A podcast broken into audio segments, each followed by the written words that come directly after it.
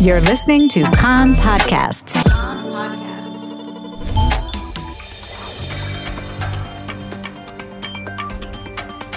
You are listening to the English language news of the Israeli Public Broadcasting Corporation. Good afternoon. It's 2 p.m. in Israel, Tuesday, July 5th. This is Aryeh O'Sullivan with the top news at this hour.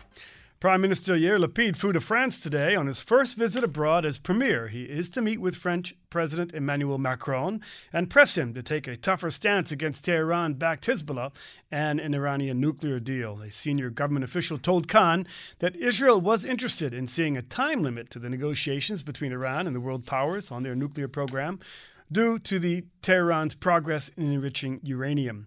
Lapid and Macron will also talk of Lebanon and the recent dispatch of drones toward Israeli natural gas platforms by Hezbollah. The source stressed that Israel would not be negotiating with the maritime border dispute with Lebanon under any threats by Hezbollah. Israel also believes that the death of Al Jazeera journalist Shireen Abu Akleh will also be raised in the meeting with Macron. Before departing, Lapid said the government of Lebanon needs to rein in Hezbollah, otherwise, Israel will be forced to. He also said that it was important that Israel's voice be heard against a dangerous nuclear deal that world powers are trying to revive with Iran. Russia's foreign ministry has called strikes on Syria that have been blamed on Israel unacceptable and demanded an unconditional cessation of these irresponsible actions. Syria said on Saturday that Israel had launched an air aggression from the Mediterranean west of Lebanon's second city, Tripoli, with several missiles targeting an area in south of Tartus.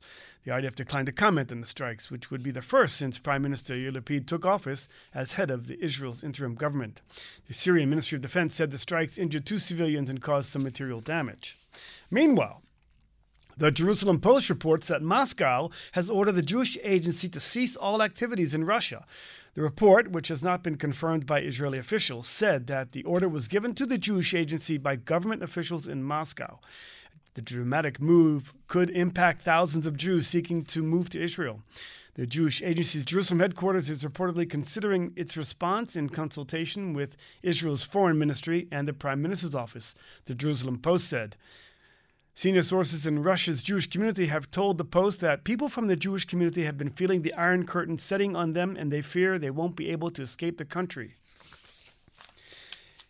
In Givat Shmuel, police are investigating an attack on a 47 year old Israeli man who said he was stabbed by an Arab while crossing a pedestrian bridge from Bnei Brak. The assailant fled. Police are investigating this as a possible terrorist attack.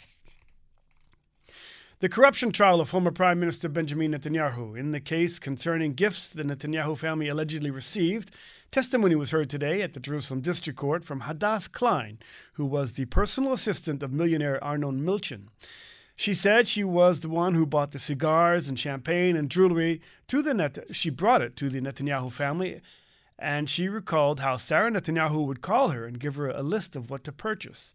Klein said that Australian billionaire James Packer had been infatuated with Netanyahu and had instructed her to give them anything they asked for. Klein said that she would sometimes receive angry telephone calls if she didn't do what the Netanyahu family wanted. Asked by the prosecution if it was possible not to bring presents to the Balfour residence of the former prime minister, Klein replied no. I gave you an example of how I received telephone reprimands when I made a mistake by bringing the wrong kind of cigar, Klein said. Klein is the first witness in what is known as the Case 1000, which charges Netanyahu of receiving bribery in the form of gifts worth over 700,000 shekels. In criminal news, undercover police shot and killed an 18 year old man who allegedly placed a bomb at a residence in the Arab town of Majid al Krum in the Galilee. After the bomb exploded, police attempted to arrest the man, who fled on the motorbike with another person. The pair crashed after being hit with gunfire.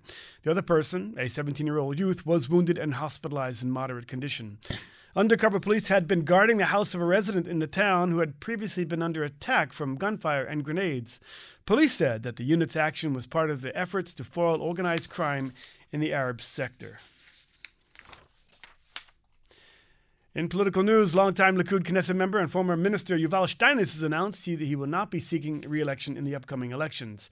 He put out a statement saying that he and his family needed to breathe some clean air after 23 years of serving among roles as Minister of Finance, Energy, Intelligence, and as chairman of the Knesset Defense and Foreign Relations Committee. Steinitz, who is 64, said he would continue to be of service to the Likud party during the elections. Taking a look at the weather, and no changes expected today, but slightly cooler tomorrow. Warmer over the weekend. Maximum temperatures forecast for the main regions Jerusalem and Tel Aviv 30, Haifa and Sfat 28, Tiberias 37, Beersheba 35, and in Eilat going up to 40 degrees centigrade. That's the news from Kan Reka, the Israeli Public Broadcasting Corporation. Join us at 8 p.m. Israel time for our one hour news program.